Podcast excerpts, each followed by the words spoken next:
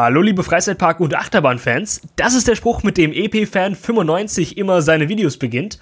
Und äh, ich muss euch gleich enttäuschen, er ist heute nicht bei uns im Podcast.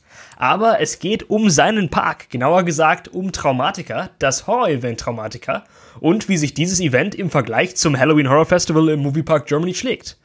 Ich spreche heute mit Alex. Wir waren bei beiden Events und wir werden euch einfach mal so ein bisschen erzählen, wie unser Tag im Moviepark war und dann danach, wie unser Tag bei Traumatica war und wie sich die zwei Events unterscheiden, welches besser ist. Ist Traumatica ein Mac-Produkt oder kein Mac-Produkt? Wir werden es herausfinden. Bleibt dran, nach dem Intro geht's los.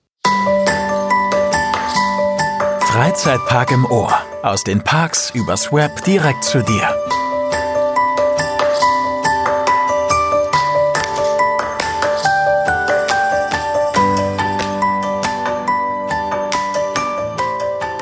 Hallo und herzlich willkommen zu Freizeitpark im Ohr, dein Freizeitpark-Podcast von Theme Park Central. Wie ich bereits vor dem Intro erkennen lassen habe, heute geht es um Halloween-Events. Ja, ich weiß, es ist schon November, aber wir wollen rückblicken auf die wunderbaren Halloween-Events, die wir diesen Oktober besuchen konnten. Und zwar das Halloween Horror Festival im Moviepark Germany und Traumatica im Europapark Resort. Und äh, wir werden jetzt diese zwei Events vergleichen. Das sind wahrscheinlich die zwei größten Halloween-Events in Deutschland. Und wir wollen jetzt einfach mal schauen, wie schlagen sie sich im Vergleich. Um mal kurz zum Ablauf des Ganzen zu kommen, wir werden jetzt anfangs euch unseren Tag im Moviepark Germany schildern beim Halloween Horror Festival und danach gehen wir dann gleich über zu unserem Tag in Traumatica und ziehen dabei dann schon gleich Rückschlüsse, was war wo besser, wie hat es uns im Vergleich gefallen und ich muss euch sagen, wenn man jetzt denkt, Halloween-Event ist gleich Halloween-Event, das stimmt nicht. Diese zwei Halloween-Events unterscheiden sich doch ziemlich gewaltig, haben einen ziemlich unterschiedlichen Charakter und ich kann euch versprechen, es wird auf jeden Fall spannend, also viel Spaß.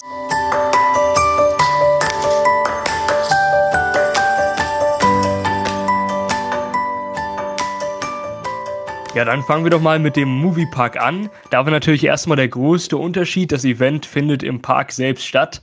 Das heißt, äh, wir waren natürlich gleich um 10 zur Parköffnung da, um das meiste aus dem Tag rauszukriegen.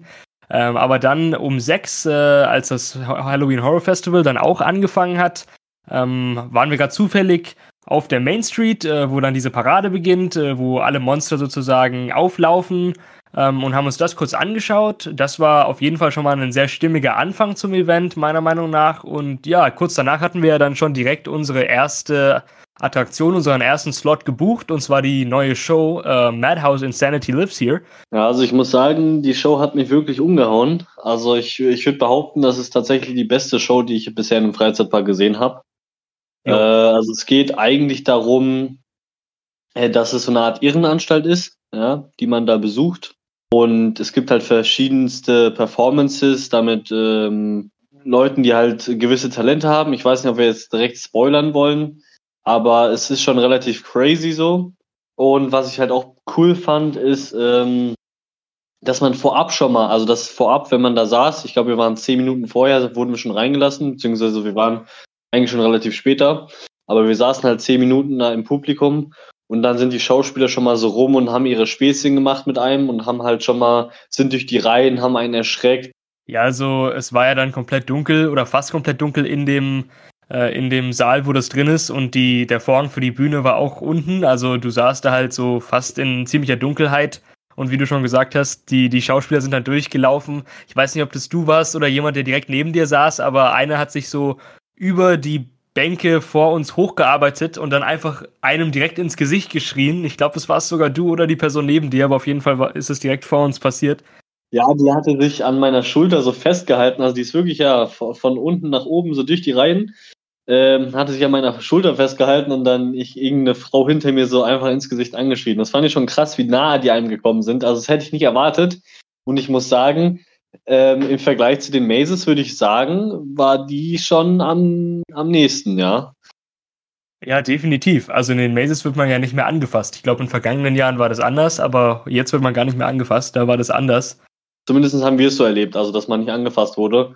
Ich weiß nicht, ob das jetzt äh, standardisiert so äh, gemacht wurde, weil letztes Jahr wurden wir, glaube ich, in ein, zwei Mäße schon angefasst, aber auch, aber auch ja nicht in jedem. Also es kann durchaus sein, dass irgendwie vielleicht, sagen wir im Hostel oder so oder auch im Slaughterhouse man angefasst wird und das halt in anderen Mazes gar nicht der Fall ist. Das ist möglich. Wir haben natürlich eine bestimmte Auswahl an Mazes dieses Mal gemacht. Äh, also die, die wir letztes Jahr noch nicht gemacht hatten, aber dazu kommen wir später. Vielleicht um nochmal zurück zu der Show zu kommen.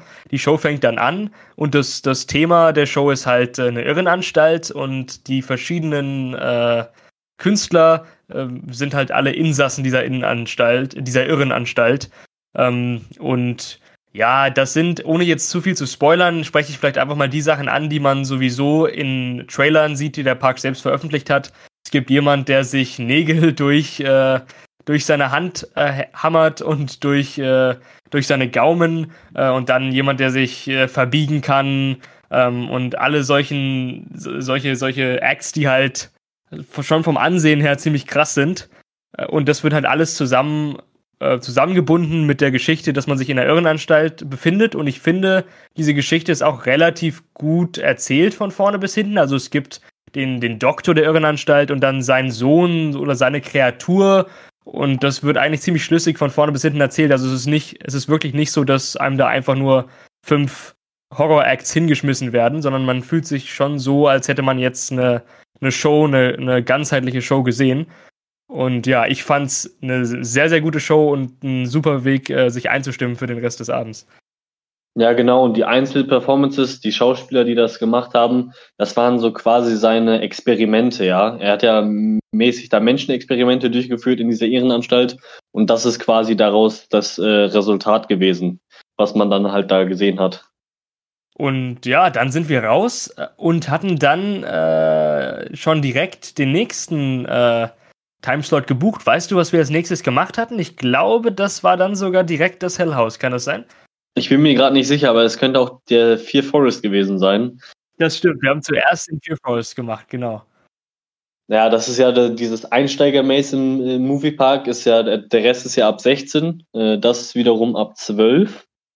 Und da geht's eigentlich mehr, mehr oder weniger in so einer, in so ein kleines Waldstückchen neben dem Park. Ähm, und da sind halt ja ein paar Hexen, die dann rumgeistern und so. Ich find's äh, recht stimmungsvoll gemacht. Und es gab tatsächlich auch ein paar gute Scares. Also ich finde es immer schwierig, äh, so kreative Versteckmöglichkeiten äh, zu finden, wenn man halt sich draußen befindet, weil man da nicht so viele Möglichkeiten hat. Aber ich finde, die haben das ganz kreativ gelöst. Und ähm, ich glaube, vor allem für jüngere Gäste ist halt der perfekte Einstieg, ja. Das ist ja ab zwölf, da kann man so seine ersten Erfahrungen sammeln und das ist schon mal ganz gut äh, thematisiert und hat schon mal ein paar nette Scares, so dass man auf jeden Fall seinen Spaß hat. Und man muss noch hinzufügen, das Maze kostet nur drei Euro. Ähm, von daher, wenn man, wenn man noch Zeit hat, würde ich es einfach mal mitnehmen, weil für drei Euro kann man sich da wirklich nicht beklagen. Absolut, ja. Äh, wie du schon gesagt hast, ist so ein bisschen die Einstiegsdroge für die zukünftigen Halloween Horror Festival Fans, da es ja ab 12 ist. Aber ich meine, natürlich vom, von der Thematik her ist das jetzt nicht irgendwie mega gruselig. Man geht eher so ein bisschen durch so einen verwunschenen Wald. Aber es war tatsächlich das einzige Maze des Abends, wo ich einen Jumpscare abbekommen habe. Und das hat jetzt nichts damit zu tun, dass das das gruseligste Maze ist oder dass die anderen Mazes schlecht waren, sondern das war halt einfach irgendwie perfektes Timing, womit ich nicht gerechnet hatte. Ähm, also kompletter Zufall eigentlich, dass ich da erwischt wurde. Äh, aber insofern, man darf die Maze nicht unterschätzen, ist schon echt eine gute Maze und vor allem für drei Euro definitiv äh, das Geld wert. Ja, als nächste Maze haben wir dann äh, tatsächlich ähm, das Hellhaus gemacht. Genau. Ähm, zu dem Zeitpunkt, wo wir da waren, war es halt so, dass man da wirklich in einem Bus abgeholt wurde und äh, man ist überhaupt, also erstmal ist man hinter, man hat sich angestellt da wo dieses äh, diese Arena oder das äh, Stadion ist für die für die Stuntshow normalerweise. Und da wartet man erstmal, dann gibt's so einen kleinen Film, den gibt's glaube ich auch auf YouTube zu sehen, wo erstmal so die Story erzählt wird. Und dann wird man halt äh, hin äh, backstage hinter diese hinter diese Showbühne da geführt. Und da holt eben äh, so eine Art Schul ein typischer amerikanischer Schulbus einen ab. Was ich da auf jeden Fall schon mal cool finde, so zum Einstieg, man sollte halt so eine Augenbinde aufziehen. Ähm, das finde ich halt ein, eigentlich eine mega coole Idee, weil man dann halt nicht weiß, okay, wohin fahre ich jetzt? Und dadurch, dass der dann noch irgendwie dreimal um Eck gebogen ist und ein paar Umwege benutzt hat, äh, war man dann halt irgendwie doch schon ein bisschen verwirrt und man dachte sich, okay, jetzt bin ich irgendwie weit weg vom Park und ist alles so abgeschieden. Und das hatte auf jeden Fall was, äh, was ganz Besonderes. Ja, genau. Also die Geschichte äh, dahinter war ja, um es kurz zu erzählen, ähm, dass man halt eine Lost Place Tour macht äh, vom, vom Haus des, des Gründers der Horrorwood Studios, Spencer Mayfield, dem seine verlassene Villa halt, die sich ganz hinten auf dem Studiogelände befindet. Und äh, man betritt halt über das Stuntshow-Set, wie du schon gesagt hast, den Bus und fährt dann dahin. Und dadurch, dass man halt die Augenbinden aufhat, wie du schon gesagt hast, wenn man dann da hinten ankommt, ähm, wurde die Fassade von diesem Herrenhaus sehr, sehr groß nachgebaut und man hat dann wirklich das Gefühl, da man auch so weit weg ist, das ist für alle, die sich ein bisschen im Park auskennen, ganz hinten noch hinter ähm, Bandit, hinter der Holzachterbahn, noch ein bisschen weiter hinten, da ist dieses Haus, aber immer noch auf dem Parkgelände und man hört wirklich überhaupt nichts. Also du kommst da an, der Bus hält, da ist eine einzelne Straßenlaterne, wo halt der Bus hält und äh, dieses Haus dann im Hintergrund, also die Fassade. Man sieht natürlich nur die Fassade, weil man nur von vorne da rankommt. Ähm, man hat wirklich das Gefühl, man ist irgendwo anders. Also man hat nicht mehr das Gefühl, dass man in dem Freizeitpark ist. Das ist schon echt ein, ein starkes äh, ein Feeling. Und deshalb auch, um, um das jetzt vorwegzunehmen, wahrscheinlich meine Lieblingsmaze des Abends, einfach wegen der Atmosphäre, die da nochmal auf einem ganz anderen Level ist. Ja, und dann geht man rein in das Haus. Vielleicht willst du dazu erstmal was erzählen? Ja, also es hat ganz lustig begonnen, weil ich direkt äh, gestolpert bin und halb hingefallen bin. Und äh, da muss ich sagen, das Haus hat relativ viele Stolperfallen. Also man muss sich auch mal bücken und kriechen und was weiß ich nicht. Für jemanden, der das nicht gewöhnt ist, äh, ist es schon durchaus auch unangenehm. Aber es ist natürlich auch ein Teil des, äh, des Horroraspekts, würde ich behaupten. Und ja, man kommt da halt direkt rein äh, in so eine Art Eingangsflur, würde ich sagen, sehr stimmungsvoll thematisiert, halt auf altes Haus. Man, man spürt wirklich so diese Dielen, die, die, die also wenn man drauf tritt, dann äh, fühlt sich das so an, als würde man ein bisschen so einsacken, weil die schon so alt sind. Es knarzt überall alles und es, es, es riecht förmlich nach altem Haus, ja. Also wirklich sehr gut gemacht. Und dann ist da noch so ein Saxophon oder wie das heißt. Ähm, ein Plattenspieler, genau.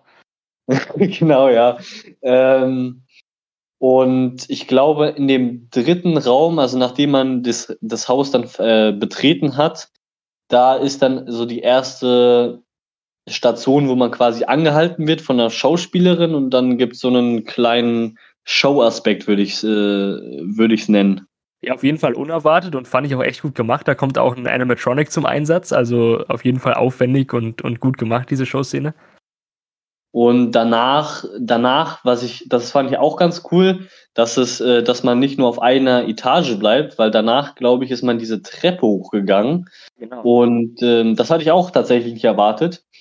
Und dann kommt man da oben in die obere Etage, wo dann ein sehr, sehr cooler Raum ist, meiner Meinung nach. Ich glaube, erst geht man, erst, äh, da gibt's einen ziemlich miesen Scare, den habe ich tatsächlich nicht wirklich mitbekommen. Irgendein Typ mit einer Kettensäge und so. Und dann war, glaube ich, irgendwie noch einer rechts mit einer mit einer Machete oder so, der uns als Maden beschimpft hat. Ja, genau. Das fand ich ganz witzig. Ähm, und ich meine, dann würde man noch ähm, durch so eine Art, ich glaube, das ist so eine kaputte Toilette, wo dann die Waschbecken voller Blut sind und so und alles ein bisschen versifft und so. Und dann betritt man meiner Meinung nach den coolsten Raum überhaupt, nämlich dieses Theater ja. wo das äh, wirklich so äh, viele Schüler aufgestellt worden sind. Also das fühlt sich einfach wie so ein, ja, wie so ein Privattheater, was man, so, so ein ganz altes, privatbetriebenes Theater fühlt sich das, so fühlt sich das an. Ähm, wo man dann auch äh, wieder stehen bleibt, dann bildet man so, ein, so eine Art Halbkreis, damit jeder gucken kann. Und da wird quasi ähm, so eine Art, also der, der, der Inhaber des Hauses war ja Regisseur, soweit ich weiß. Und der hat ja auch diese, diese Horrorfilme da gedreht. Und dann wird einem so ein Werk von ihm halt gezeigt. Und am Ende gibt's dann halt einen krassen Jumpscare von einer Schauspielerin, die dann halt durch, halt durch diesen Vorhang quasi raus, ihre Hand raushält und einen erschreckt. Genau, ja. Das, das war auch wieder ein kreativer Scare. Also ich glaube, diese Maze zeichnet sich einfach dadurch aus, dass, dass neue Sachen probiert werden, dass, dass neue Scares ausprobiert werden und auch diese Showstopper-Szenen, wo du halt wirklich angehalten wirst und dann ähm, irgendwas erlebst, äh, wie am Anfang, ähm, ohne jetzt zu spoilern, was da passiert mit dem Animatronic und dann wieder in dem Heimkino.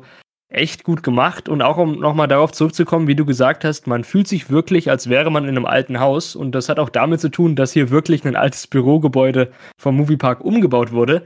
Die anderen Mazes, wenn man das jetzt zum Beispiel mal mit Ningyo vergleicht, ähm, das ist ja in einem großen Tonstudio äh, gebaut worden, ähm, in, in der großen Filmhalle hinten auf dem Park. Da hat der Park ja drei große Hallen.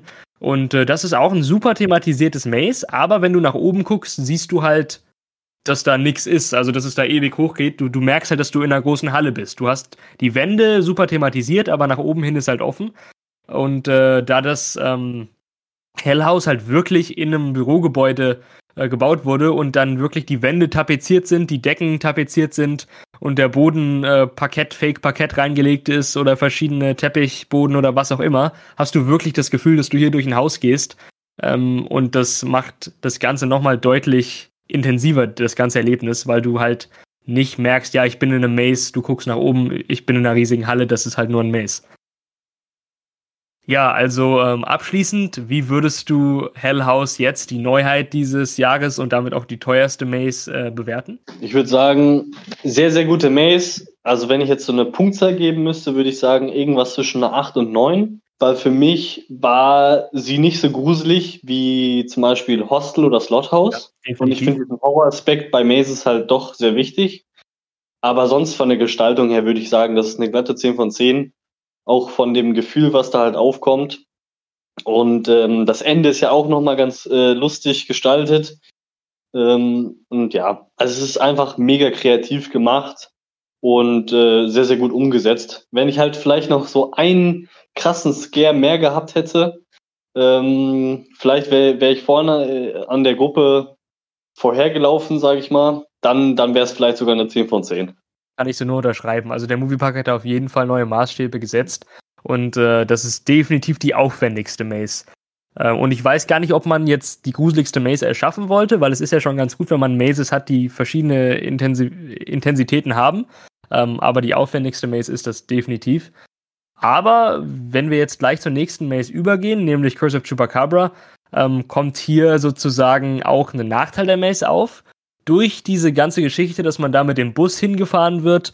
Man muss also kurz auf den Bus warten, dann wartet man wieder, bis man äh, reinkommt äh, in die Maze und dann muss man auf den Bus zurückwarten. Ähm, und dann kommt man wo ganz anders raus, als man eingestiegen ist, nämlich ganz hinten am Park, muss dann wieder nach vorne laufen, wenn man vorne was hat. Dadurch dauert diese Maze, ich würde mal schätzen, 30 Minuten, während man für andere Mazes vielleicht nur 20 Minuten einschätzen, äh, ähm, einplanen muss. Ähm, und das hat dann halt dazu geführt, dass wir zu spät bei Chupacabra angekommen sind. Ich würde mir wünschen, dass der Park, äh, wenn man bucht auf der Webseite, halt schreibt, für diese Maze bitte 40 Minuten einplanen, während man für andere alle halbe Stunde buchen kann. Ich hatte sogar angerufen beim Park vorher, weil ich was anderes klären wollte und hatte gefragt, ja, ist es okay, wenn ich mir die Mazes im äh, Halbstundentakt buche? Die haben gesagt, in Ordnung. Das kann man bei Hell House definitiv nicht machen ähm, da die ganze Experience halt einfach länger dauert. Also es ist jetzt nicht so, dass man da ewig warten muss, sondern da die Experience halt schon länger ist durch die Busfahrt und so weiter, dauert das halt 40 Minuten, fühlt sich aber nicht langweilig an äh, oder langwierig. Äh, man muss halt nur wissen für die Planung, dass man da ein bisschen mehr Zeit äh, ähm, einplanen muss. Aber wieder hier dann doch Props an den Park. Ähm, es wird komplett kulant damit umgegangen, wenn man zu spät bei einem Maze-Eingang ist. Wir waren wahrscheinlich 15 Minuten zu spät oder 10 Minuten zu spät äh, bei Chupacabra und wurden dann trotzdem reingelassen. Ähm, also das ist meistens überhaupt kein Problem. Genau, und dann kam auch schon Chupacabra. Das war tatsächlich die Maze, wo wir am längsten warten mussten. Aber ich fand das nicht schlimm, die Wartezeit. Ich weiß nicht, wie du das sahst, denn ähm, die Queue war ziemlich gut thematisiert und es lief so mexikanische Musik im Hintergrund. Und dann auch am Anfang der Queue ähm, wurde uns ziemlich viel erzählt von dem Mitarbeiter. Der hat einfach sich mit uns unterhalten, hat gesagt, ja, wer geht vor, wer ist der Sündenbock, ähm, der sich dem, dem Chupacabra entgegenstellen muss. Weil der Mitarbeiter halt wusste, dass wir ein bisschen länger warten mussten, hat er sich einfach mit uns unterhalten, aber die ganze Zeit im Charakter, also hat nicht seine Rolle verlassen. Deshalb fand ich das gar nicht so schlimm. Wie fandest du das? Ja, genau, ich fand das auch gut gemacht von ihm. Ähm, da sieht man auch, dass sie durchaus schauspielerisch schon ausgewählt wurden, sage ich mal, in der kurzen Zeit. Ähm, ich meine, er hat die ganze Zeit mit dem gewissen spanischen, mexikanischen Akzent geredet und im Hintergrund lief diese, lief diese angenehme, heitere ähm, Musik. Es war halt so passend zu so einer, so einer mexikanischen Fiesta, würde ich behaupten. Mm, und das war halt schön gemacht, auch mit diesen, diesen, es, es, es gibt ja, glaube ich, dort das Totenfest oder so, die feiern das ja irgendwie so und deswegen war das cool, so mit diesen einerseits hellen Lichtern und dann aber auch diesen Totenköpfen. Und das fand ich sehr, sehr cool gemacht. Und dann, als wir die Maze betreten haben, gab es ja nochmal einen separaten Guide, der dann quasi einen in diese, diese Höhlen da begleitet hat. Und gleich zu Beginn würde ich behaupten, gab es halt auch tatsächlich das Highlight. Das war ja nämlich dieser, da kannst du bestimmt besser was zu sagen, dieser, dieser Raum von der alten Attraktion, die da der Moviepark jetzt nicht mehr in Benutzung hat. Genau, also die, äh, die Maze Curse of Chupacabra ähm, befindet sich ja im Showgebäude äh, der Attraktion The Lost Temple, heißt die, glaube ich. Ähm, wo auf jeden Fall, es ist ein Motion Simulator, ähm, wie man ihn vielleicht, äh, wenn man jetzt schon mal in Amerika war, äh, Kong ähm, in Universal Islands of Adventure ist das zum Beispiel ähnlich. Oder ähm, Fast and Furious Supercharged im Universal Studios äh, in Orlando. Das ist äh, dasselbe System, nur halt deutlich schlechter, muss man so sagen. Aber die Q-Line ist halt extrem gut thematisiert. Ähm, und im normalen Betrieb ist es dann auch so, dass man da erstmal einen Aufzug runtergeht während der Queue und also wirklich eine, eine Attraktion, die eigentlich das zeigt, was den Moviepark besonders macht. Du hast einfach mehrere Stationen, bevor du dann auch selbst, also es ist eine ganze Experience, nicht nur die Fahrt an sich. Ähm, aber um jetzt zurück zur Maze zu kommen, ähm, die Maze äh, benutzt halt diese alte Q-Line äh, und die Q-Line ha hat halt auch ähm, eine ne, ne Szene, wo du dann in einem Tempel ankommst ähm, und diese Szene ist sehr, sehr groß gebaut. Da, da bist du in einem, in einem mexikanisch aus an, anähnelnden Tempel ähm, und da sind dann solche Feuerspucker, also wo, wo wirklich Feuer rauskommt. Ähm, es ist eine sehr große Szene, sehr coole Szene und, und alleine deshalb würde ich sagen, ist die Maze halt cool, weil du, weil du diese Szenen siehst. Aber wenn man bedenkt, dass äh, dass es diese Szenen halt auch im normalen Fahrbetrieb der Attraktion gibt, ist es dann natürlich nicht mehr so spannend. Für uns war es sehr spannend, weil wir haben beide The Lost Temple nie erleben können, ähm, weil wir davor noch nicht im Moviepark waren. Und somit fanden wir es halt spannend, diese, diese Q-Line zu sehen, die in dem Maze wiederverwendet wird. Aber für Gäste, die schon öfter da sind, ist es dann wahrscheinlich nicht mehr so spannend und fühlt sich wahrscheinlich eigentlich nur wiederverwertet an. Auf jeden Fall trotzdem gut, dass der Park ähm, was macht aus diesen Räumlichkeiten und die nicht äh, einfach verkommen lässt oder stillstehen lässt. Ja, der, der, der, der Quirk an dieser Maze ist ja eigentlich, dass das größtenteils im Dunkeln stattfindet. Ja, genau. Also das ist ja wirklich, also es ist ja normal, dass in den Mazes ein bisschen dunkler ist, ja, dunkler ist. Aber da ist halt wirklich, es ist stockdunkel, man sieht gar nichts teilweise. Und da muss man sich an diesem Seil entlang hangeln. Und äh, die Schauspieler oder die Erschrecker sind dann quasi halt die äh, gewappnet mit äh, solchen Nachtsichtgeräten. Deswegen sieht man dann äh, so, so mäßig grüne Lichter da im Dunkeln. Da muss ich sagen, also es ist natürlich, ich meine, sonst würden sie ja auch gar nicht sehen, deswegen ist es schwer dann zu erschrecken. Äh, ich finde, ich fand die halt, die Maze an sich, diese Idee, dass es stockdunkel ist, da kann halt alles passieren. Das ist das Coole. Aber dadurch, dass du so diese, diese, diese grün leuchtenden Nachtsichtgeräte schon gesehen hast, wusstest du, okay, da ist jetzt ein Schauspieler, da ist ein Schauspieler. Ähm, da ist halt dann nicht mehr viel passiert. Und die haben halt auch, ich meine, früher haben sie wahrscheinlich einen noch angefasst, diesmal halt nicht. Deswegen fand ich das halt nicht so spektakulär. Und da war nur, nur dieser, es war eigentlich nur dieser psychologische Aspekt, okay, ähm, was könnte jetzt noch im Dunkeln lauern auf mich, ja. Das war halt das Besondere. Aber ähm, mega viel passiert ist dann halt nicht nach diesem ersten Raum. Man ist halt dann durch diese dunklen, dunklen Ecken da gelaufen. Und ich glaube, man musste auch an einer Stelle wieder ein bisschen krabbeln. Ähm, da war auch noch irgendwo unten, glaube ich, eine Schauspielerin versteckt. War nicht so spektakulär, wie ich es halt erwartet hatte irgendwie. Deswegen hat die Maze mich auch leicht enttäuscht, wobei ich sagen muss, ist trotzdem absolut keine schlechte Maze gewesen. Ja, sehe ich auch so. Früher wurde man da wohl angefasst. Also ich habe ein Ride-Review-Video gesehen, wo er halt gesagt hat, man wird angefasst in dieser Maze, während man im Dunkeln ist. Und das stelle ich mir halt schon ziemlich gruselig vor. Uns wurde halt explizit gesagt, bevor wir da reingegangen sind, ihr werdet nicht angefasst. Ich weiß nicht, was da vorgefallen ist, dass die da ähm, die, die Regeln geändert haben, aber da man halt wirklich die ganze Zeit diese Anspannung hatte, was passiert jetzt hier im Dunkeln und dann einfach nichts passiert ist, war dann am Ende irgendwie der Horror doch so ein bisschen verflogen. Ich fand die Maze trotzdem super cool, weil an einer Stelle haben wir halt einfach plötzlich die Ride Vehicles von uh, The Lost Temple da stehen sehen, so ganz leicht erhaschen können äh, im Schein der Dunkelheit. Und ich weiß noch, ich habe zu dir gesagt, ist das das Ding von The Lost Temple? Und wir fanden das halt super lustig, dass wir plötzlich da dieses Ride Vehicle sehen. Ähm, aber ja. dem gemeinen Gast fällt es wahrscheinlich nicht auf. Äh, der, und der findet die Maze aus anderen Gründen gut oder schlecht. Aber ja, ich fand die Maze halt vor allem deshalb gut, weil ich noch nicht in dieser Attraktion war und es cool fand, mal in den Räumlichkeiten dieser Attraktion gewesen zu sein. Ja, genau. Und das äh, ein Aspekt fand ich noch ganz lustig. Irgendwie, wir waren dann schon draußen, also nicht mehr in diesen Räumlichkeiten. Und wir dachten, glaube ich, beide oder eigentlich die gesamte Gruppe dachte, das wäre Maze wäre vorbei. Aber dann war es halt irgendwie doch nicht vorbei. Da kam halt irgendwie nicht mehr viel. Aber irgendwie, glaube ich, war dann doch noch mal irgendwas, so, so ein kleiner, so ein bisschen was thematisiert und da war noch irgendeine Schauspielerin, die ge gelungert hat.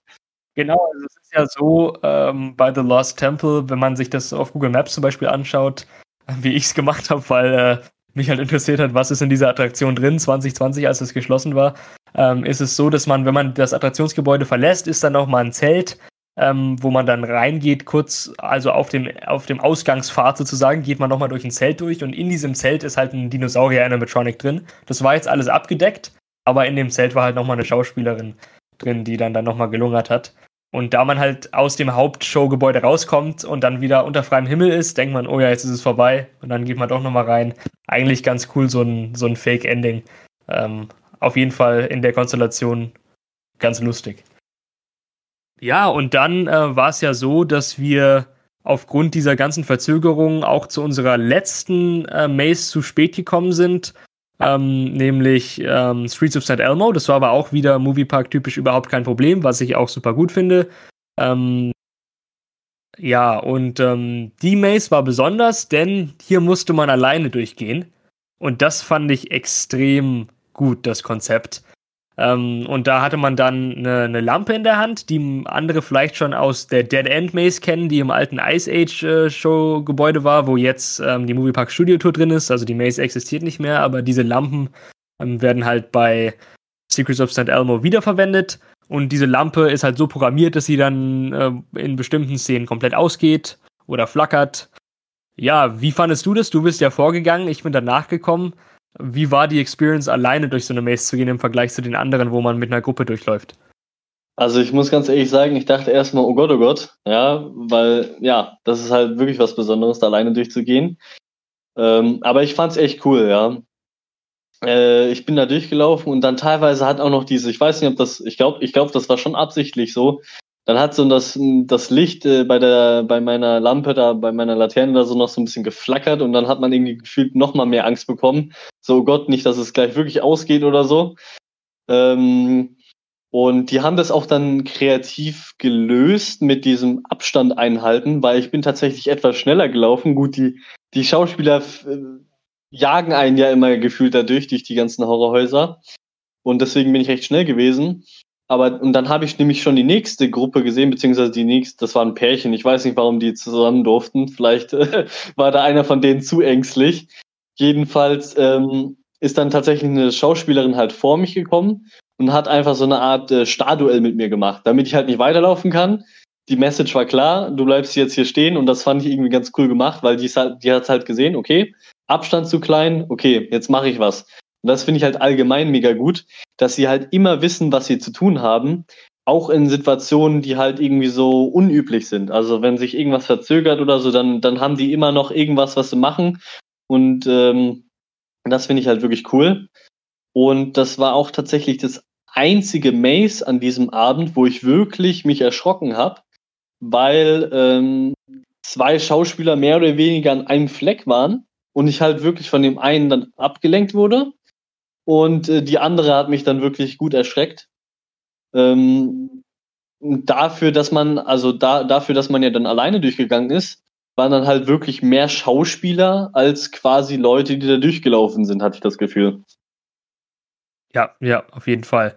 Also ich würde mal vermuten, dass man das halt machen konnte, weil da der Andrang nicht so groß war.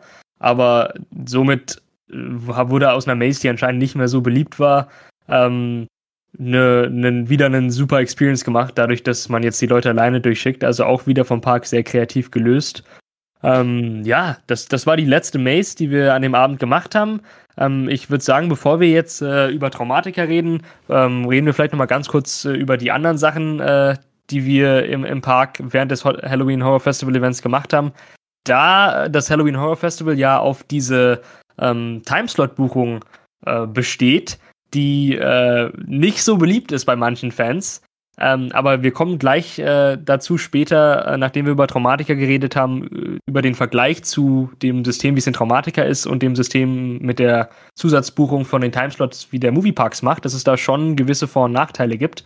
Ähm, aber da wir halt diese Timeslots hatten, mussten wir nicht anstehen für die Mazes und konnten halt dazwischen, zwischen unseren äh, Mazes ähm, auch die Atmosphäre im Park genießen und wir haben die Projection Mapping Show gesehen, die fand ich sehr gut umgesetzt, die trägt wirklich zur Atmosphäre bei und wir sind halt ein bisschen durch die verschiedenen äh, Scare Zones gelaufen, also Dead West, dann die Scare Zone gegenüber von Time Riders und haben einfach so ein bisschen die Atmosphäre genossen und das macht den Moviepark auch echt besonders. Dieses, dieses Hollywood-Thema passt irgendwie perfekt ähm, mit dem Halloween-Thema zusammen und der Moviepark hat auch wirklich in diesem Jahr nochmal eine Schippe draufgelegt, was die Eventtechnik angeht, also die Beleuchtung und dann äh, die, die Musik. Man hört äh, Polizeisirenen, Helikoptergeräusche und man hat dann so Scheinwerfer, die so sich bewerfen, äh, bewegen, als würde das so ein Searchlight von einem Helikopter sein, was durch die Menge geht. Äh, also die Atmosphäre ist wirklich unschlagbar und da wir halt dieses Timeslot-System hatten, wo man nicht warten muss, konnten wir das auch super genießen. Ja, was, was du, glaube ich, auch damals meintest, äh, was, was wir beide krass fanden, wie viel Nebel da auch verwendet wurde. Also da teilweise, dann bist du halt wirklich nur durch Nebel gelaufen und äh, da wurde echt viel investiert. Einziger negativer Punkt meiner Meinung nach war halt, dieses Jahr war es deutlich voller als das letzte Jahr, wo wir da waren. War vielleicht auch jetzt, äh, also letztes Jahr Corona verschuldet, dass es noch ein bisschen leerer war ähm, dass, dass wir dann halt zwischendurch, wir sind zwar durch die Gegend gelaufen und haben so, so äh, alles verinnerlichen können äh, an Stimmung. Einzig aber, was wir nicht machen konnten, waren halt äh, die irgendwelche Attraktionen fahren. Also ich weiß noch, dass wir letztes Jahr irgendwie, wir sind noch von Helsings gefahren oder den Ban Bandit, glaube ich, auch noch und ein paar Sachen halt. Und das konnten wir halt dieses Jahr nicht. Und wir waren halt dann, wir sind nämlich aus der Ma letzten Maze ja noch vor 10 Uhr, also und um 10 Uhr schließt ja der Park, irgendwie 20 Minuten vor 10 oder so rausgekommen und dachten uns, okay, jetzt schaffen wir bestimmt noch mal eine Fahrt. Dann waren aber die Achterbahn, Achterbahn schon irgendwie zu. Das war, hat uns ein bisschen enttäuscht. Ja. Ähm, aber abgesehen davon kann man sich da wirklich nicht beklagen. Ja, also Nebel war wirklich überall. Es war wirklich viel Nebel, die da reingepumpt haben, hat echt zur Atmosphäre beigetragen. Du hast natürlich auch überall diese Props, ähm, Polizeiautos, irgendwelche Torbogen aus Schrott oder so, die, die dann auch zu dieser Horror-Thematisierung beitragen.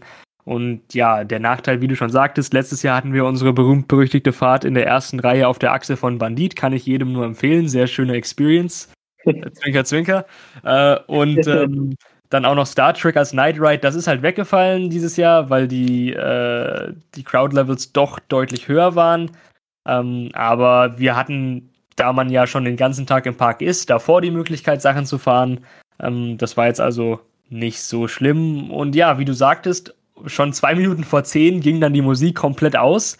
Äh, da habe ich auch gesagt, das ist echt irgendwie ein bisschen komisch, dass man da rausgeworfen wird, weil das Event geht ja wirklich nur vier Stunden. Und ich verstehe dann, wenn die Attraktionen um zehn schließen, aber während die Leute alle langsam zum Ausgang laufen, sollte eigentlich irgendwie die Musik schon weiterlaufen, damit man halt nicht schlagartig aus, diese, aus dieser Atmosphäre rausgeschmissen wird. Aber ich habe dann äh, mit jemandem, der beim Park arbeitet, geredet und mir wurde gesagt, das sind Auflagen vom, vom Ort Brühl, die ich absolut nicht nachvollziehen kann. Das ist jetzt eine ganz andere Diskussion, aber ich meine, der Park äh, ist ein Riesenarbeitgeber in der Region. Der Park ist ein großer, eine große Quelle der Steuereinnahmen für die Region. Dass man da nicht den erlaubt, die Musik noch 20 Minuten länger laufen zu lassen, äh, kann ich gar nicht nachvollziehen. aber dafür kann der Park nichts. Deshalb, äh, ja, jetzt kann ich das nachvollziehen. Am Tag selbst war ich da echt verwundert drüber, dass man wirklich vor offiziellem Ende schon die Musik abschaltet. Aber jetzt wissen wir warum, also halb so schlimm. Ja. Ich glaube, ähm, ich glaube du meintest Bottrop und nicht äh, Brühl, weil leider hat Phantasia noch kein äh, Halloween-Event. das stimmt, aber, die zwei Orte mit B, ich meinte natürlich Bottrop. Aber wo wir schon mal bei den Orten sind, können wir eigentlich direkt zu Rust und dem Europapark Halloween-Event kommen, nämlich Traumatica. Ja, das Traumatica-Event ähm, ist anders als das Halloween Horror Festival in dem Sinne, dass das Event auf einer gesonderten Fläche neben dem Park stattfindet. Ähm, für die Leute, die sich ein bisschen auskennen, das ist hinter Griechenland. Ähm, man läuft, wenn man dahin will, muss man erstmal aus dem Park raus. Ähm, und dann an dieser Unterführung, wo man unter Silvester durchkommt, biegt man, wenn man aus dem Park kommt, äh, links ab. Ansonsten, wenn man vom Parkplatz kommt, natürlich rechts ab und läuft dann an ähm, Pegasus, der Junior Star Achterbahn oder wie auch immer die offiziell heißt, äh, läuft man dann unten drunter vorbei, um nach Traumatica reinzukommen. Und da war natürlich erstmal unser erster Schock. Vielleicht willst du das erzählen. Ja, wir mussten halt äh, direkt, ich glaube, 25, 30 Minuten halt uns anstellen, bevor wir überhaupt reingekommen sind genau. in diese, in diese Sonderfläche, wo das Event stattgefunden hat. Und äh, als wir dann halt mal wirklich bei der Security, das war nämlich das Problem, weil halt Security die sämtlichen Rucksäcke und so gecheckt hat. Das waren halt nur so zwei, drei Leute, also kein Riesenteam. Und dann, als wir da ankamen, dann, okay, das steht tatsächlich auf der Traumatica-Webseite, aber das wussten wir halt nicht und so genau ließ sich das, glaube ich, auch kaum jemand durch, weil viele hatten noch ihre Getränke mit und äh, die mussten wir halt alle wegschmeißen, ausschütten, wie auch immer, weil das halt nicht auf ähm, bei dem Event erlaubt ist. Und das waren natürlich schon direkt so zwei Negativpunkte. Und dann sind wir rein und es ist kein riesen Eventgelände tatsächlich. Also so viel gibt's da auch nicht zu begutachten. Und äh, ich musste halt eigentlich direkt, ich wollte eigentlich direkt vor der ersten, vom ersten Horrorhaus nochmal kurz auf Toilette. Das war halt dann der dritte Negativpunkt und das ist natürlich schlecht, wenn, äh, wenn so, so eine Experience direkt mit so vielen negativen Punkten ja. beginnt. Es gab halt nur eine Toilette, ja. Und da war natürlich dann auch eine ziemlich lange Schlange. Und dann dachte ich mir, ja gut, dann machen wir lieber erstmal das Horrorhaus. Ähm, und das erste, was wir dann gemacht haben, war, soweit ich weiß, Skin Deep. Genau, genau. Bevor wir dazu kommen, ähm, vielleicht nochmal ganz kurz zur Einlasssituation. Wie du sagtest, wir haben 25 Minuten angestanden. Das Event ist aber eine halbe Stunde länger als das im Moviepark. Also es geht von 7.30 Uhr bis 11 und diese extra halbe Stunde wurde uns halt weggenommen durch das Anstehen am Einlass. Man muss aber dazu sagen, der Park hat dann auch die Öffnungszeiten verlängert. Also anstatt bis 11 hatte man bis 11.15 Uhr geöffnet. Das heißt, die Queues der Mazes waren bis 11.15 Uhr geöffnet und wer dann drin war, wurde noch abgearbeitet. Also in dem Sinne ist man da deutlich lockerer als jetzt im Moviepark, was die Schließungszeiten angeht. Und ich fand es auch gut, ähm, bei dem Aufkommen, was da war, zu verlängern. Also, um das nochmal ein bisschen zu relativieren. Aber kommen wir zur ersten Maze Skin Deep. Da haben wir 30, 40 Minuten angestanden, würde ich sagen. Ähm, so viel, ein bisschen weniger äh, war angeschlagen. Wir haben ein bisschen länger gewartet. Das war auch ein Trend, der sich durch den Abend gezogen hat. Ähm, und genau, dann ging es rein in die Maze. Äh, vielleicht willst du da kurz erzählen, wie da die Experience war. Ja, also das war ja so eine Art Freudenhaus, genau. äh, in das man da gegangen ist. Und es hat ganz lustig begonnen, äh, indem man, da hatte direkt eine Tänzerin und dann links war irgendwer mit irgendwie, ich weiß nicht, was er überhaupt hatte, irgendein Messer wahrscheinlich oder so. Und äh, der hat einen ganz lustigen Spruch gebracht. Ich weiß nicht, ob man das so auf Spotify so, so offen sagen kann. Es war nicht gerade jugendfrei. ähm, auf jeden Der Fall. Podcast Freizeitpark im Ohr, natürlich. Ja, genau. Das, äh, aber es war auf jeden Fall ganz lustig, ganz witzig. Direkt der Einstieg. Und ich glaube, man hat jetzt keine richtige Story erkennen können. Also ich habe schon verstanden, dass ich jetzt mich in einer Art, in einer Art Freudenhaus befinde. Viel mehr habe ich dann auch nicht verstanden. Äh, aber was ich halt cool fand, es war schon recht blutig, brutal und es hatte schon diesen, wirklich diesen Horroraspekt, hatte, hatte, hat das Mail schon gut erfüllt. Ähm, weswegen es mir dann doch echt gut gefallen hat. Was ich ganz interessant, was ich ganz lustig fand, war, dass etwa auf der Hälfte des Mazes, da war, glaube ich, irgendwie so ein rechts so ein, so, eine, so ein kleiner Raum, äh, wo sich wahrscheinlich äh, Schauspieler oder Erschrecker verstecken können. Und da hatten sie, hatte sich eine Gruppe Frau, Frauen, hatte sich irgendwie verirrt und sind da so aus dieser Ecke rausgekommen und wir waren halt ganz verwundert, irgendwie, äh, woher die kommen ja, und was sie da machen. Es, man, da kann man auch äh, dann offensichtlich zu sagen, es ist recht dunkel da drin teilweise und äh, man kommt schon so mit den Sinnen ein bisschen durcheinander mit diesen ganzen mit diesen ganzen stroboskopischen Effekten und äh, was auch immer die da alles benutzen, ja. Stroboskopische Effekte sprichst du schon an. Äh, es gab mehrere Szenen, wo diese Stroboskopeffekte ähm, verwendet wurden. Ähm, und ohne da jetzt was vorwegzunehmen, das hat sich wirklich in jeder Maze wiederholt. Also in jeder Maze gab es lange Szenen mit Stroboskopeffekten, was ich jetzt per se nicht schlecht finde, aber wenn du halt siehst, dass das in jeder Maze verwendet wird über lange Strecken. Irgendwann hat man das auch satt und denkt sich, das ist so ein bisschen faul. Da sind den, äh, den Erschaffern der Mazes so ein bisschen die Ideen ausgegangen. Ähm, generell auch hier fand ich, ähm, die Geschichte war ja, glaube ich, also wenn man von Geschichte reden kann, man, man hat in diesem Freudenhaus angefangen und dann später war man, glaube ich, in einem Krematorium oder so. Weiß jetzt nicht, ob die da die Kunden irgendwie umgebracht haben oder was da die Geschichte ist. Ähm, aber man ist halt von Raum zu Raum und zwischen den Räumen war man dann oft in so dunklen Gängen und das hat sich auch so ein bisschen durch die Mazes durchgezogen, dass man halt einzelne Räume hatte, die ziemlich gut thematisiert waren, aber dazwischen viel mit Dunkelheit gearbeitet wurde. Ähm, was jetzt per se nicht schlecht ist, also das ist vielleicht auch ein bisschen gruseliger oder verwirrt auch die Sinne mehr ähm, im Vergleich jetzt zum Moviepark, aber im Moviepark hatte ich jetzt das Gefühl, um den ersten Vergleich zu schlagen, die Mazes waren deutlich deutlich mehr thematisiert. Also es war doch schon mal noch ein anderes Level der Thematisierung. Und auch wenn das dann geheißen hat, dass man hier durch einen Gang läuft, der vielleicht ein bisschen heller ist, wo man sich dann vielleicht nicht erschrickt, äh, weil man sieht, was passiert, aber dafür fühlt man sich mehr in diese Welt, die halt das Maze äh, erzählen will, transportiert, weil es halt durchgängig thematisiert ist, versus jetzt in einem schlecht beleuchteten Gang zu sein, wo dann natürlich die Möglichkeit für Scares besser ist, ähm, aber du halt nicht diese durchgehende Thematisierung hast. Ja, also ich glaube, dass das, das äh, ist schon mal ein guter, gute Einleitung zu den anderen Horrorhäusern oder Mazes. Das nächste, was wir dann gemacht haben, war ja Petting Zoo. Ich glaube, dafür haben wir auch schon, also wir haben nicht am längsten dafür gewartet, aber auch wieder ein bisschen länger als angeschlagen ja, war. Ja. Aber da haben wir halt schon gesehen, okay, jetzt steht da drei, bis, bis 23.15 Uhr geöffnet. Da hatten wir waren wir schon mal ein bisschen beruhigt, dachten uns, okay, wir schaffen trotzdem noch das meiste, ja. Deswegen, das ist auch, es ist nicht mega gut, aber es ist, es ist okay, ja. Man, man kann es hinnehmen. Was, was ich da aber auch schon ansprechen kann, ähm, das ist uns über den ganzen Abend hinweg aufgefallen. Es gibt halt extrem viele Raucher irgendwie. Allgemein die Leute, das Publikum ist relativ alt. Also es gibt halt nicht wie im, im Moviepark gibt es halt schon noch so 16-, 17-Jährige, die dann sich äh, in die Mazes begeben. Aber da ist es halt irgendwie so, ja, 25 bis 30 sind eigentlich so ziemlich alle. Ähm, und dann wird halt auch geraucht und ordentlich getrunken und so. Es ist halt ein etwas anderes Publikum.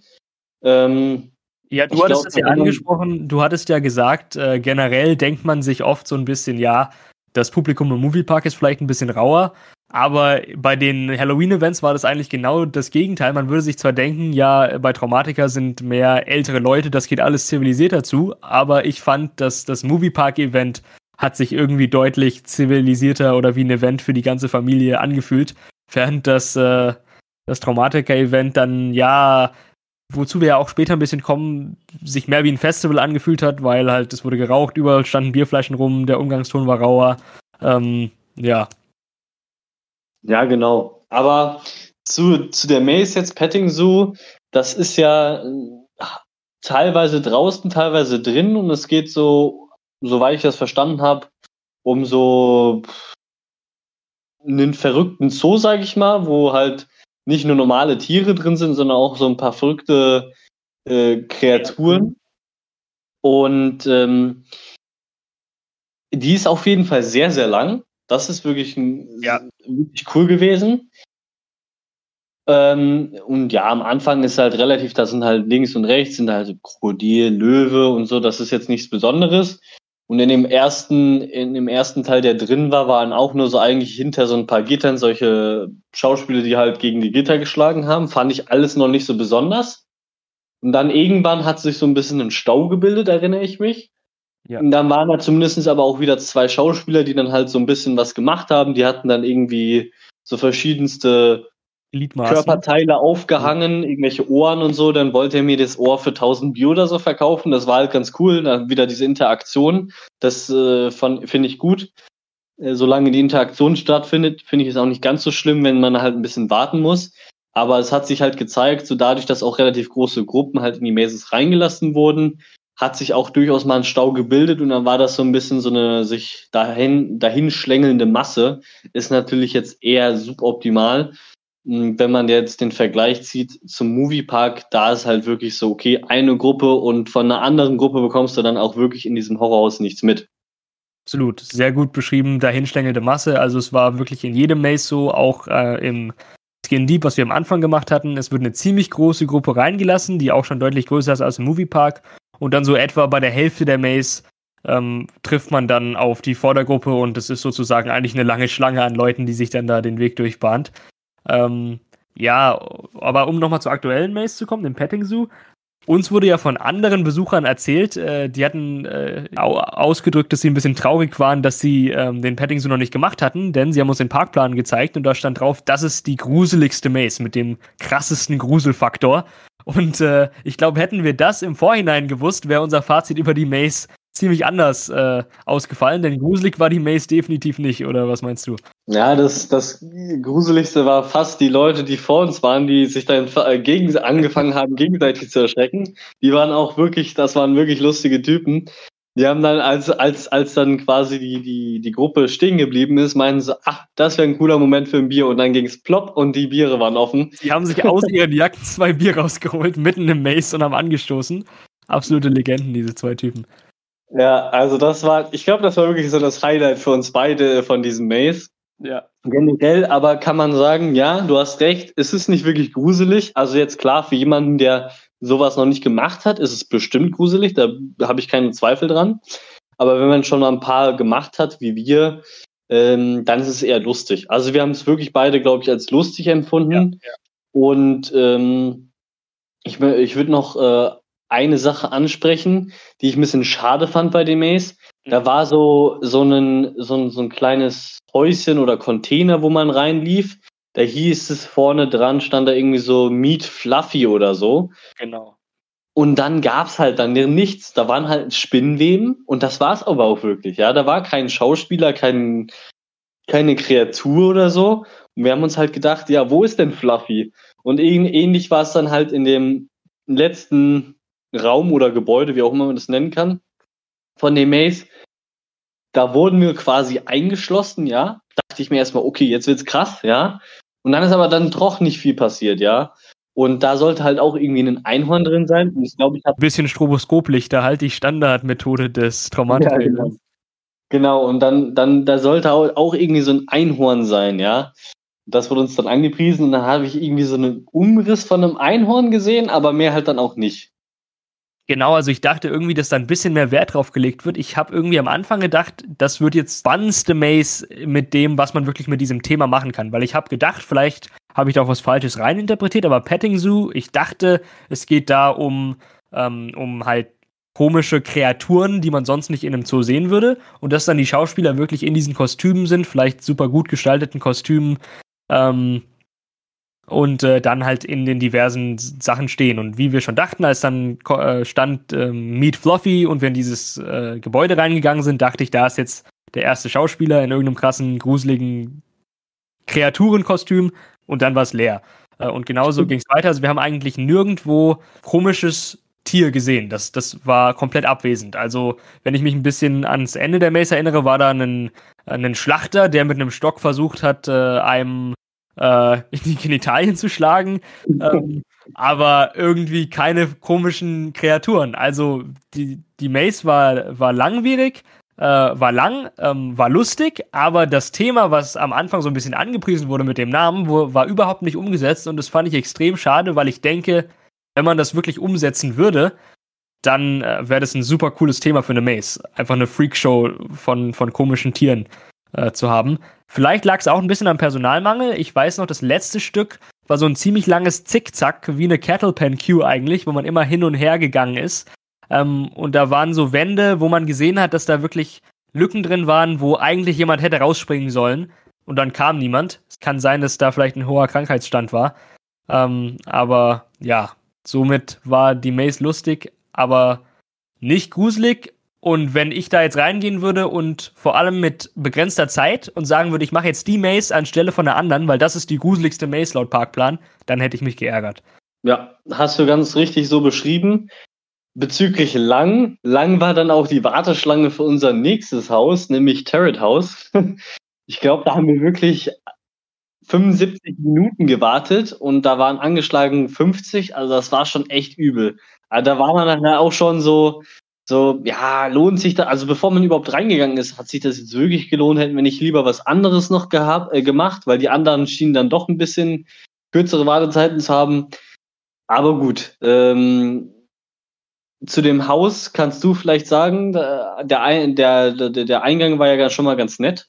Der erste Raum war ziemlich cool gemacht, man kommt rein, ähm, und ist dann in so einem kleinen Raum, wo man nicht weiß, wo es weitergeht, sozusagen. Also man sieht nicht, wie es weitergeht und da ist dann so ein Tisch ähm, und hinter dem Tisch ist so eine Wahrsagerin mit einer Kugel und die sagt dann irgendwie, jetzt sage ich euch eure Zukunft voraus oder keine Ahnung, was sie dann gesagt hat.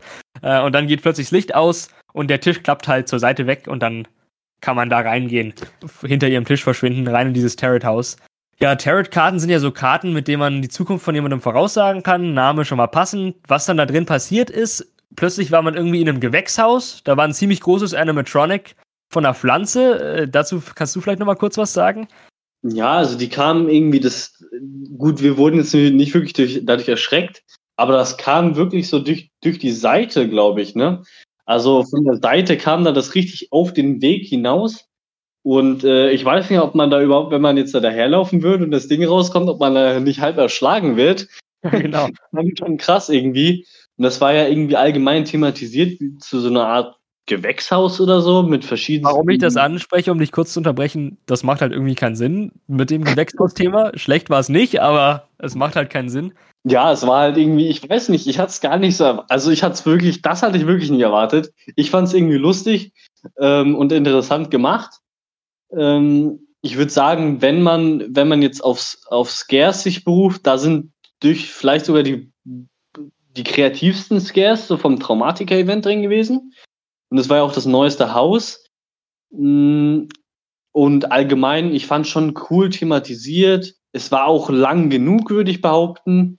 Aber irgendwie so dieser, dieser Wow-Faktor hat mir da auf jeden Fall gefehlt. Und insbesondere nachdem man halt 75 Minuten gewartet hat, und du hattest mir vorher noch irgendwie gesagt, ja, das soll das beste Haus sein, da war ich doch ein bisschen enttäuscht. Ja, ja, das stimmt. Muss ich mich anschließen. Also würde ich auch, würde auch nicht mal sagen, dass es das beste Haus ist, aber ich glaube, EP-Fan, ohne jetzt EP-Fan hier unter den Bus zu werfen, äh, hat, ich hatte, glaube ich, gehört, dass er das Haus ziemlich gut fand. Ja, ich weiß nicht, ob EP-Fan schon mal beim Halloween Horror Festival war. Vielleicht sollte er mal dorthin gehen, um dann das Ganze ein bisschen in Perspektive zu setzen.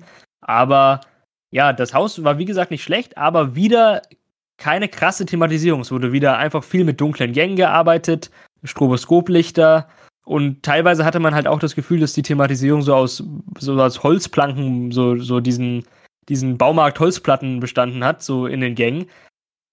Ich will jetzt da wieder nicht zu sehr ins Detail gehen, weil ich es ja schon gesagt habe, aber es ist einfach nicht dasselbe Level wie der Moviepark, was die Thematisierung angeht. Da wird einfach wirklich nochmal auf einem ganz anderen Level gearbeitet. Also das war was, was ich jetzt irgendwie. Es war nicht schlecht, aber ich würde mal vermuten, dass zum Beispiel, ähm, ohne jetzt da gewesen zu sein, aber dass der Holiday Park zum Beispiel eine gleiche Thematisierung auf dem gleichen Level hinbekommt bei seinem, bei seinen Halloween Horror Nights wie der Europa Park. Und ich hätte halt gedacht, ich war, wir waren beide wirklich vom Movie Park überrascht, wie krass diese Mazes sind. Wirklich auf demselben Level wie Universal, fast würde ich sagen.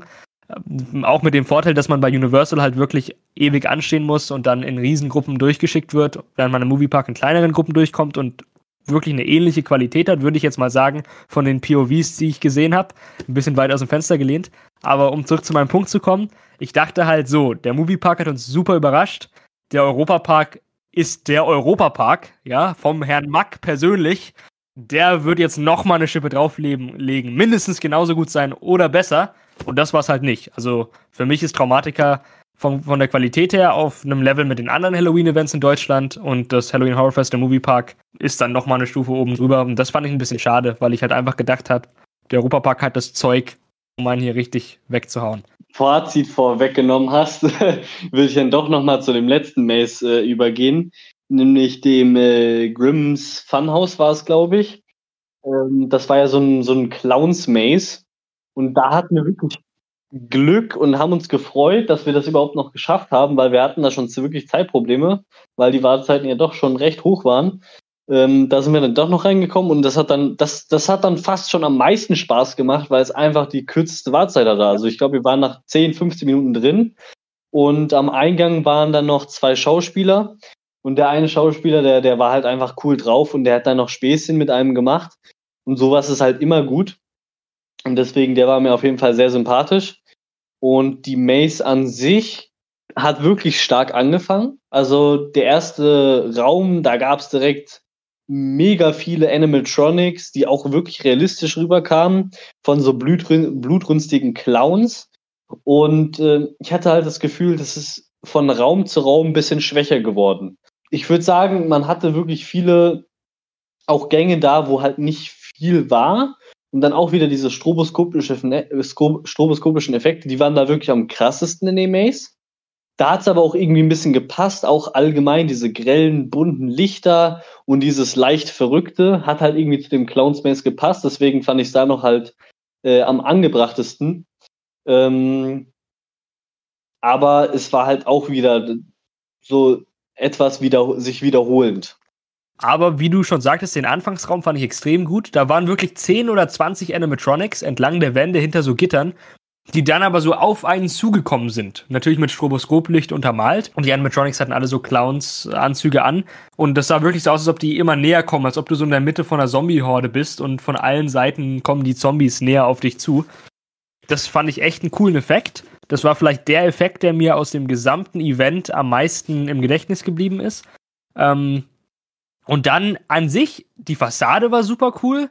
Ähm, und ich fand halt generell dieses Clowns-Thema cool. Wir hatten noch keine Clowns-Maze gemacht. Ich weiß, beim Halloween Horror Festival gibt es auch eine Clowns-Maze, die haben wir noch nicht gemacht. Dafür aber die bei Traumatica. Und dieses Clowns-Thema, muss ich schon sagen, finde ich irgendwie cool. Also so als Horror-Thema finde ich das cool und deshalb hat mir die Maze auch gefallen.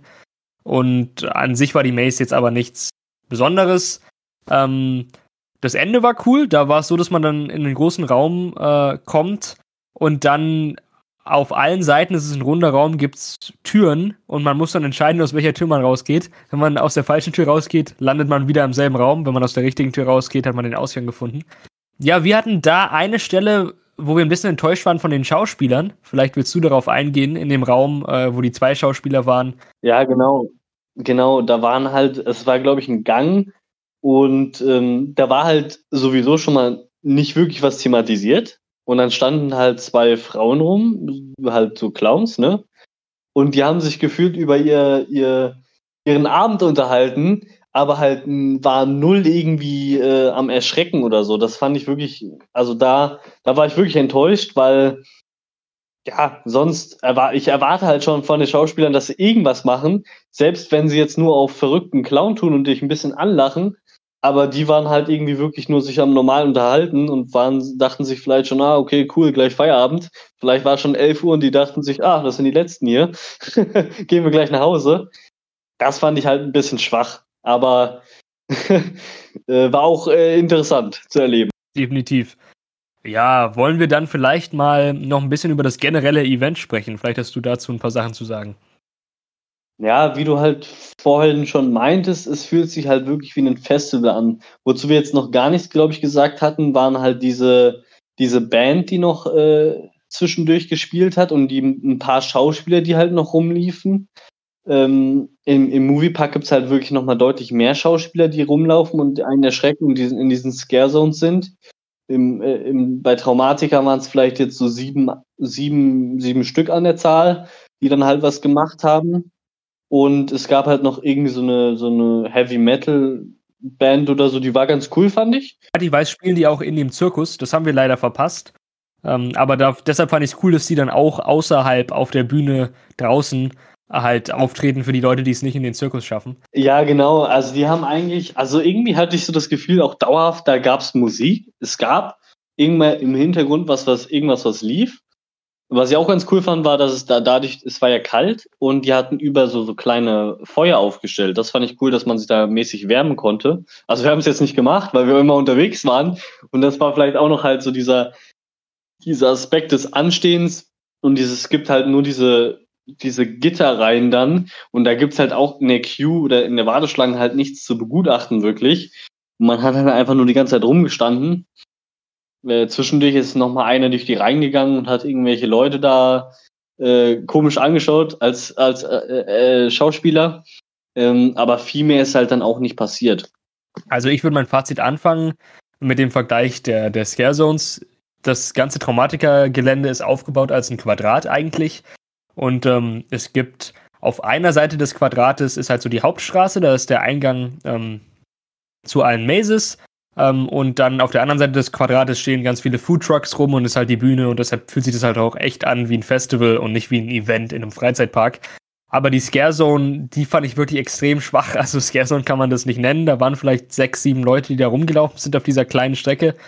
Und das waren jetzt auch keine super krassen Kostüme. Also in den Mazes auf jeden Fall, aber die Leute in den Scare Zones, der eine hatte sowas an, das sah wirklich so aus, als hätte der irgendwie vom Ikea äh, sich so ein Kinder-Halloween-Kostüm gekauft. Es war auch noch dieser Stoff, dieser, weiß nicht, was es ist, dieses Fake-Plastik, so diese, diese 10 Euro Clowns-Kostüme, die es beim Lidl äh, in der mittleren Reihe zu kaufen gibt. So sah das halt aus. Ähm, also das fand ich total komisch. Ähm, das heißt, es waren wenn man das jetzt vergleicht mit Moviepark, da hat man deutlich mehr Schauspieler, die wirklich eine viel größere Fläche bespielen äh, und, und auch die Leute erschrecken. Ähm, und diese Schauspieler haben auch, jeder Schauspieler im Moviepark hat ein richtig krasses Kostüm an. Also was irgendwie, ich glaube, das müssen die auch teilweise selber machen und die schminken sich dann auch selber, bauen ihre Kostüme selber. Also die haben da wirklich Leidenschaft und haben wirklich ausgefallene, krasse Kostüme, wo es halt auch einfach Spaß macht, dann zwischen den Mazes durch den Park zu laufen und sich diese Kostüme anzugucken von den Leuten und zu gucken, was man da für Leute findet, ähm, das fällt halt weg im Europapark, weil die sind null kreativ, die Kostüme, und du hast halt nur sechs Leute, die da rumlaufen. Bisschen planlos. Ja, und dann, um das weiterzuführen, wir waren die ganze Zeit in Traumatica in Queues oder in Mazes. Das Event geht eine halbe Stunde länger, im, eigentlich 45 Minuten länger, weil ja die 15 Minuten verlängert wurden und wir waren ausschließlich in diesen vier Mazes und in Queues.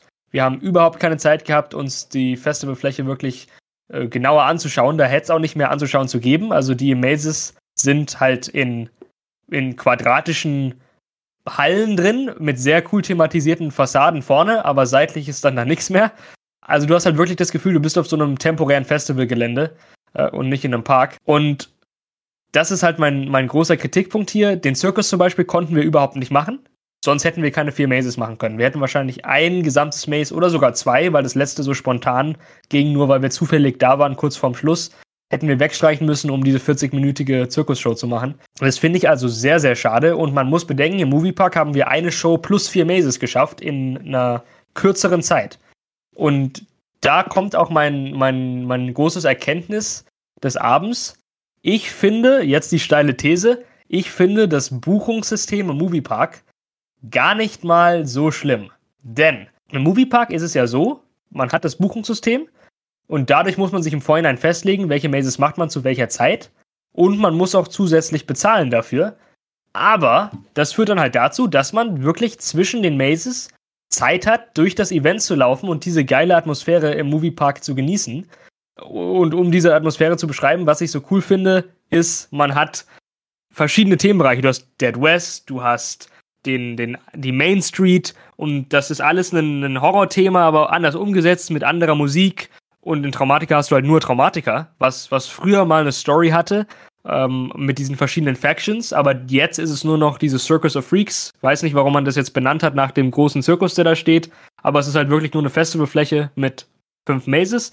Ja, jetzt bin ich ein bisschen abgeschweift vom Punkt, aber mein Punkt ist, wie gesagt, das Timeslot-System ist super nice, weil wir waren im Moviepark an einem Tag, wo es extrem voll war. Es war vielleicht nicht der vollste Tag, aber es war bestimmt einer der fünf oder zehn vollsten Tage.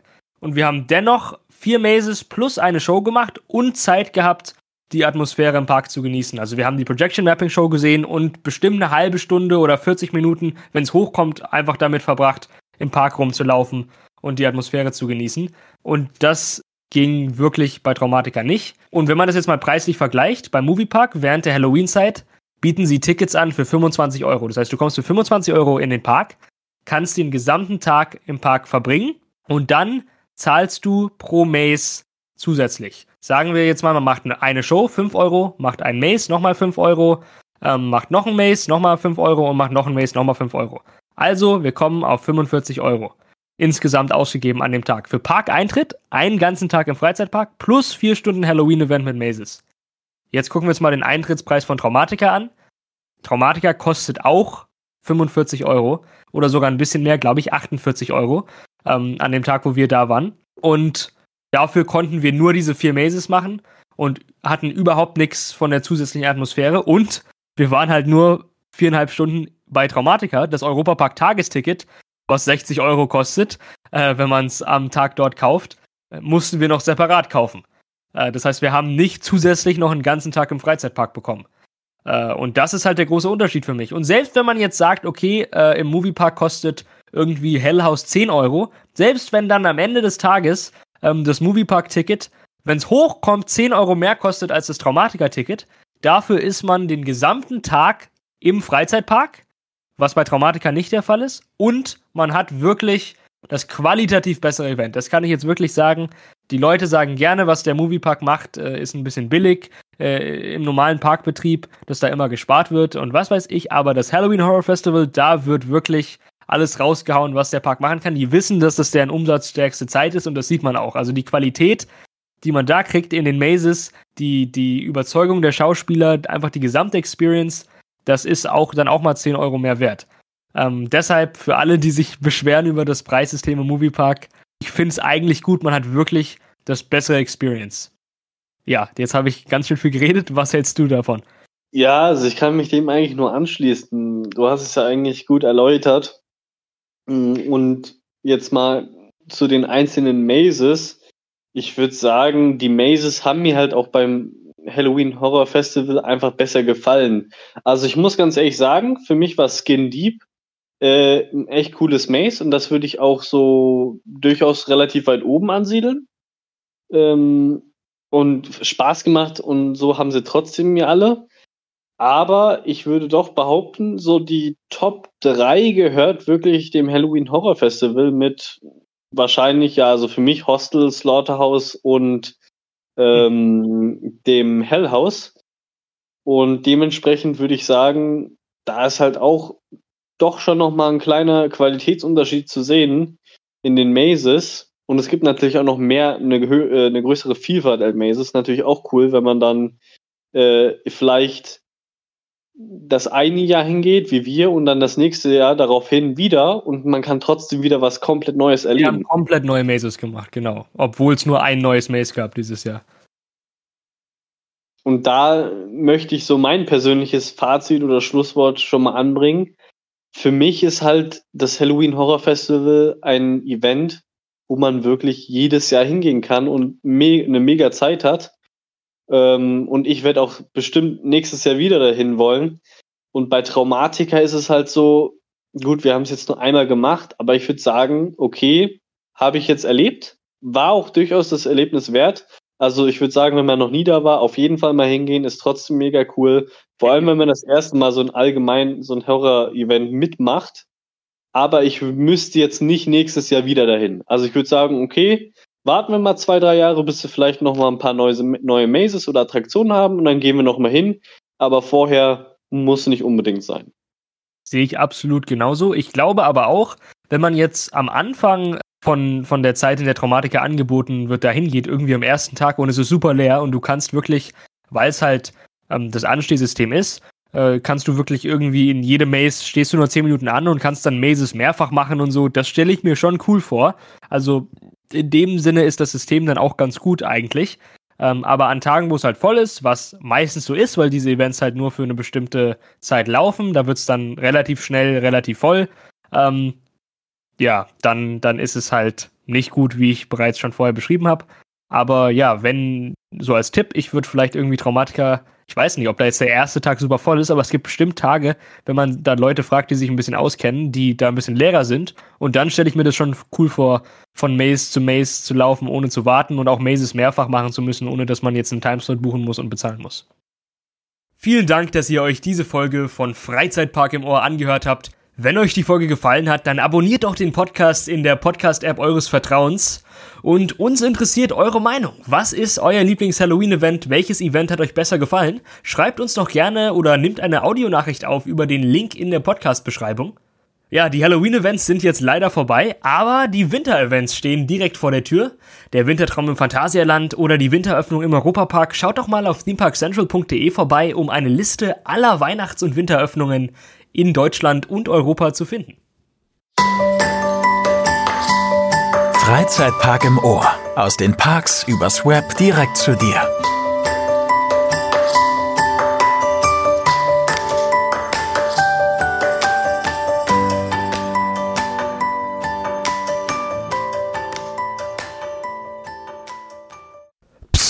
Wollt ihr einen kleinen Geheimtipp wissen? Es gibt diesen Kanal Park Insider auf YouTube. Der hat jetzt gerade ein neues Video hochgeladen. Wie viel kostet der Europapark, heißt das Video. Ich habe mich schon immer gefragt, wie viel würde es kosten, den Europapark einen Tag lang exklusiv zu mieten?